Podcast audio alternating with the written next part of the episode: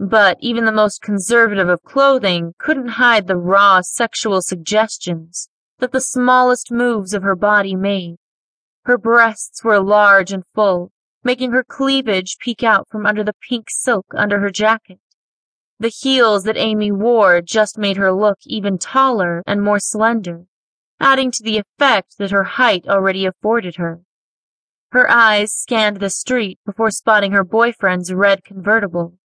She smiled and walked over, her heels clacking on the hot pavement. Hey, babe.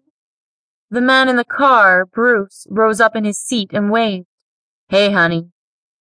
He was an average fellow when it came to his looks, though his expensive clothes and accessories told a completely different story. He sported a nice watch to match his equally nice sports car. Amy hurried around the car and opened the passenger's side door. I'm so freaking excited! She set herself down into the seat and looked over at Brian. He was already looking her up and down and licking his lips. What do you say we go home? Your new swimsuit finally came in the mail today. Great, let's go. Brian slipped his hand under her tight skirt and squeezed her thigh tightly.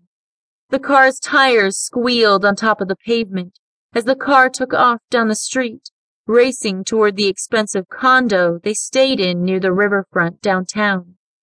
It was only about ten minutes before they arrived home. Amy raced inside and grabbed the package that was waiting for her on the glass dining room table. Brian took his time locking the car and closing the garage door.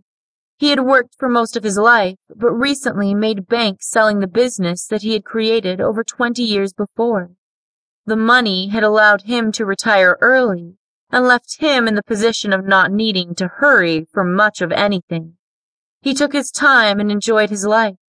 After all, he had the hot girlfriend to go along with it. Life was good, and with any luck, this vacation would see him involved in something that he had always dreamed about doing a gangbang.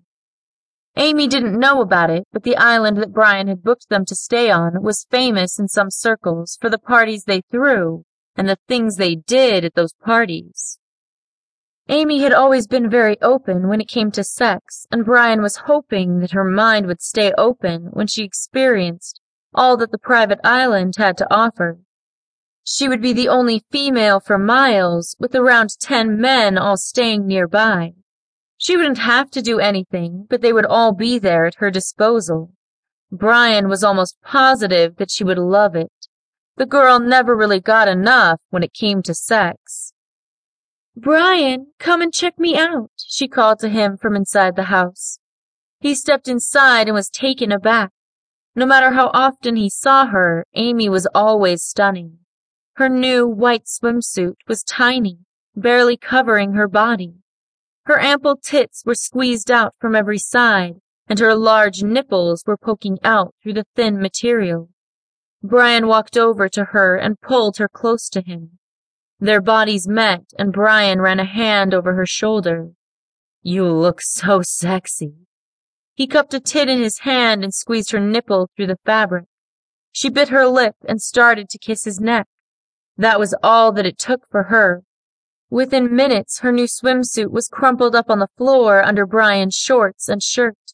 She had taken a seat on a glass table with her legs spread open, letting Brian watch her slide a couple of fingers in and out of her already wet hole. His sizable dick was already hard, and he was standing there, stroking it softly.